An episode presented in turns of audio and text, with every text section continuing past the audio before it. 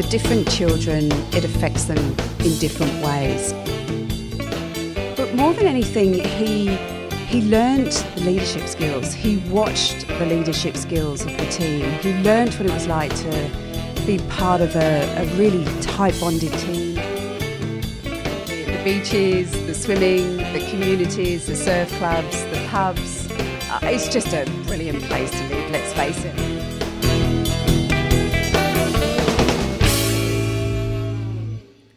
Hi, everyone, and welcome to this episode of Coogee Voice. Today, we're talking with Nicki Page, who's an ambassador for the Positive Rugby Foundation. We'll be learning about the foundation and the work they do, why kids need to play sport, and the challenges of being a parent in the eastern suburbs.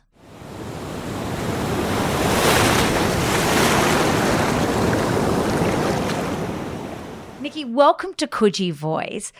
Born in London, let's start off. How did you end up in the eastern suburbs? Thank you. Yes, thanks for having me here today.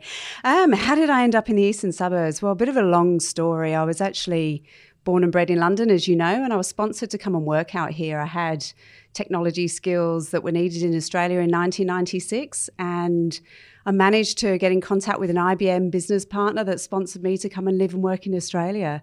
And I really had you know, such an ambition that if I'm going to come from a place like London that was, you know, not by the ocean, not by some beautiful beaches, why would I want to live anywhere else apart from the east of Sydney? So that's why I first of all picked Bondi and then worked my way down the beaches as I, as I my family grew and uh, here I am 20 years later. And you're living in Clovelly now, aren't you? I love Clovelly. Clovelly's home for me. Where else would you want to be around those areas? Really, that coastal walk and those beaches are just beautiful. Great place for a family.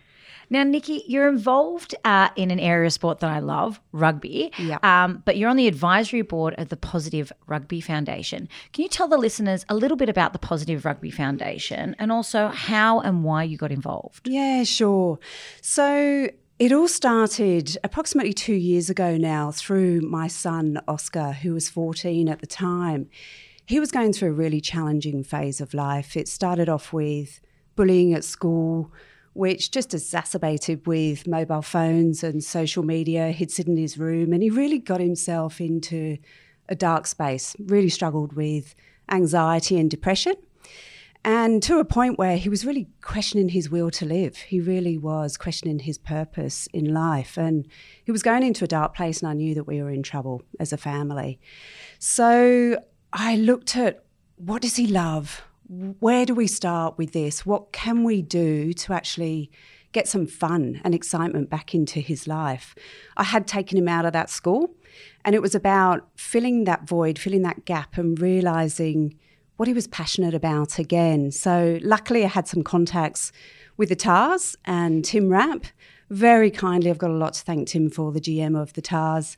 He offered to take Oscar on work experience for a couple of weeks just whilst I worked out his next school. And it was a life changing experience for Oscar. It really was. He followed the team around. He uh, picked up the footy balls. He held bottle, water bottles for them. He held boxing pads. He did everything in the life of a Waratah for a couple of weeks. But more than anything, he he learned the leadership skills. He watched the leadership skills of the team. He learned what it was like to be part of a, a really tight bonded team what it was like to train together, play games together, just become that real male bonding friendship. And he really analysed, Tim really got him to analyse what is the quality of a leader. It's not just about the game, it's about the leadership skills of the men. So that's really what he focused on. And through that experience, Oscar was hooked. He was addicted. He loved it. He loved being part of a community. He, it gave him a sense of purpose being part of of that whole program. So I initially said to Tim once we was finished, "Oh, that was an amazing experience. It was literally life changing for Oscar. It gave him." a new sense of I'm going to be I'm going to get into rugby. This is what I want to do. I want to go to a school that's a rugby school. So we moved him to Kings. So I said to Tim Rapp, How can I repay you? This is just unbelievable what you've done here for us, and I will be forever thankful. What can I do in return? This is a community thing. So, and he said, Look, we are looking to put together a foundation, the Positive Rugby Foundation. It's very early stages, and we'd love your help with that, particularly with my business background. So I said, Yep, great, whatever I can do to help. And it's taken us a good year, I'd say, to get the message out there, and we're still working on getting the message out there.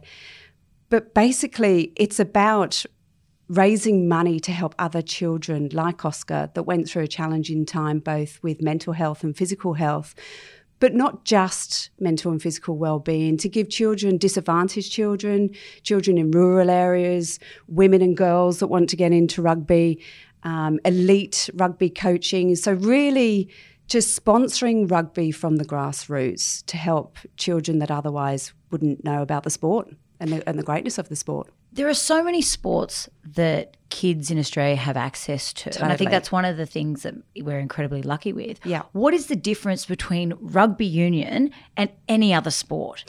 You know, if you'd asked me that a few years ago, especially coming from England, I would say, look, it's just another game. I didn't realise the depth of rugby that until Oscar really needed it, until I saw men, boys hugging in the mud, real teamwork, bonding, real friendship, the dignity, the honour, the leadership skills.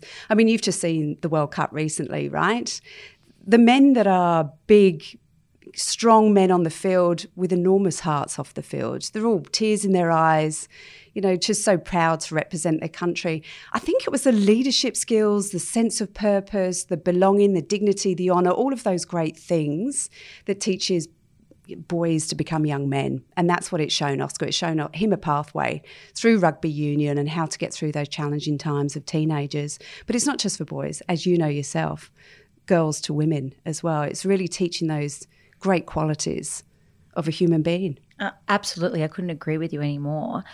I want to know though, like you've seen this firsthand, how important is it for young people to get involved in team sport? Ideally, they're playing rugby union. That is yep. my favourite sport on earth. of course. But maybe more broadly, how important do you think it is for young people to be involved, and in particular, in team sport growing up? Oh, look particularly experienced, and I've got a daughter as well who's involved in team sport. She's in soccer, and I think you can never underestimate team sport, particularly now more than ever. We know that child suicide rates are higher than ever. We know that there's more anxiety and mental health issues in teenagers than ever.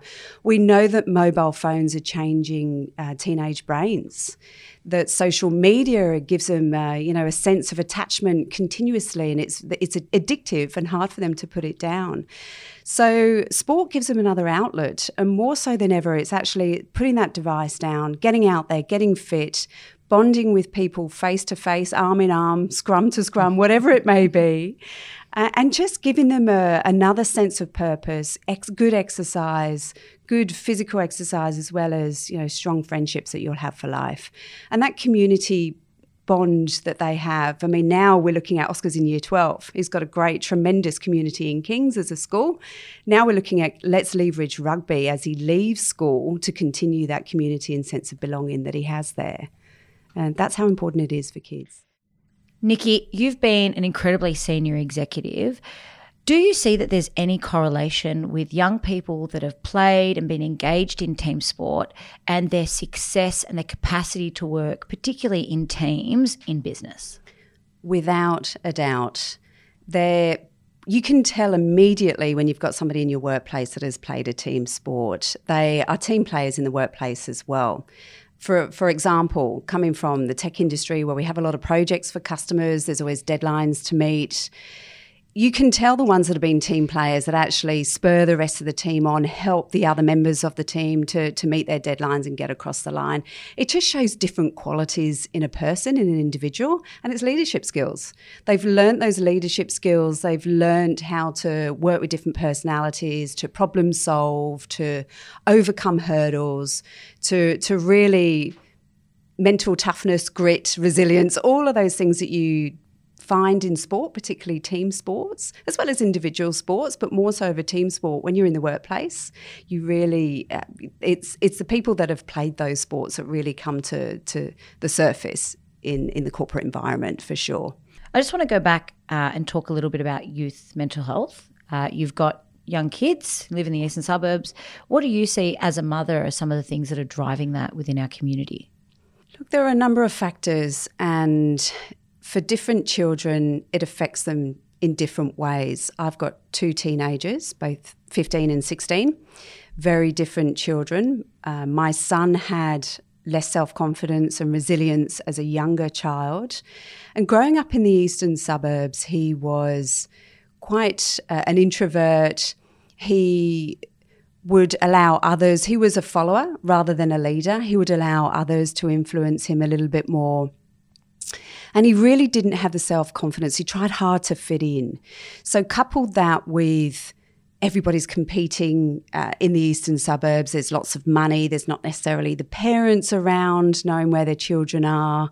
There's not as much for them to do. They're having hangouts in parks a little bit more. They're not busy enough, in my mind, around these areas. And then you include mobile phones, you include video games, you include just the anxiety of all of that that builds together it's asking for trouble with, with mental health issues. And I did not realise that. I was a mum that almost missed that with my son.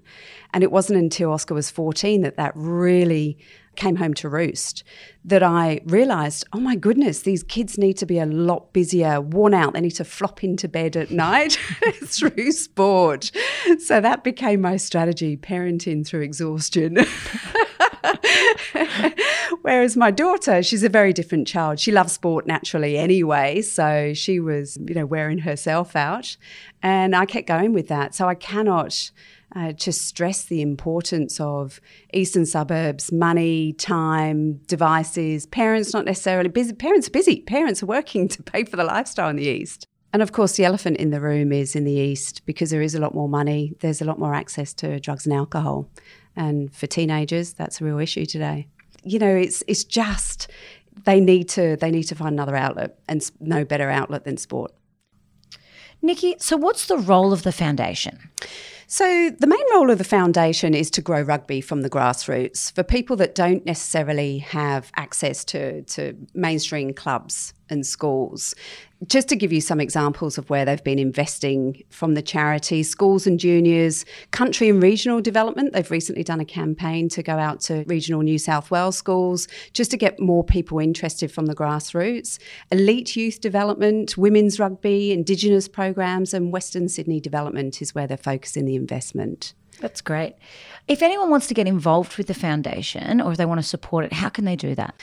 Oh, look, we're always looking for volunteers, people that can sponsor both privately and through corporates, uh, philanthropic donations. And if they want to get involved, they can go on the web. You can literally search in Google mm-hmm. Positive Rugby Foundation and you'll find it, or go to waratahs.com.au forward slash foundation, or get in contact with us and I'll put you in contact with Greg Mum, who's heading up the foundation for New South Wales Rugby. That's fantastic. I'll make sure I put a link into the bio. Brilliant. Thank you.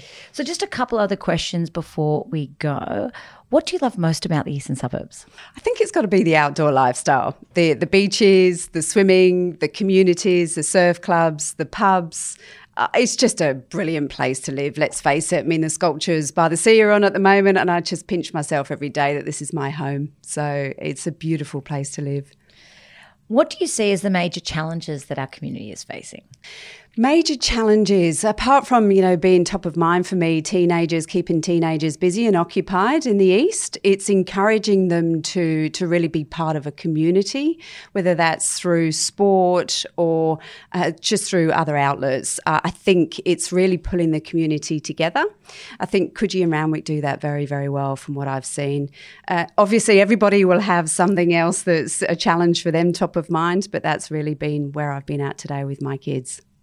If there was anything you could change or fix in the area, what would that be? God, I love how she springs this one on you and doesn't give me any time to think about it. First answer is normally the closest. Yeah, right. Anything I could change or fix in the area, cars and parking. Is that really boring to say that? Not at all. I mean, Clovelly is, is still a free car park, thank goodness. But yeah, it's getting really hard. Cars and parking is, traffic is getting so busy in the area. So, final three questions. Your favourite cafe or place to eat, favourite beach, and where can you get the best coffee? Oh, favourite place to eat? I think at the moment it has to be the Van on Clovelly Road. fabulous little wine bar at night there. We could do with a few more wine bars. Um, Favourite cafe and coffee has to be Gordon's, I think, on Clovelly Road. Yep, they're my picks. and favourite beach? Favourite beach, Coogee. Yep, it's just a nice family beach, great surf. Nicki, thank you so much for joining us on Coogee Voice for this episode. I'll see you around the beach. Oh, my pleasure. Thank you for having me.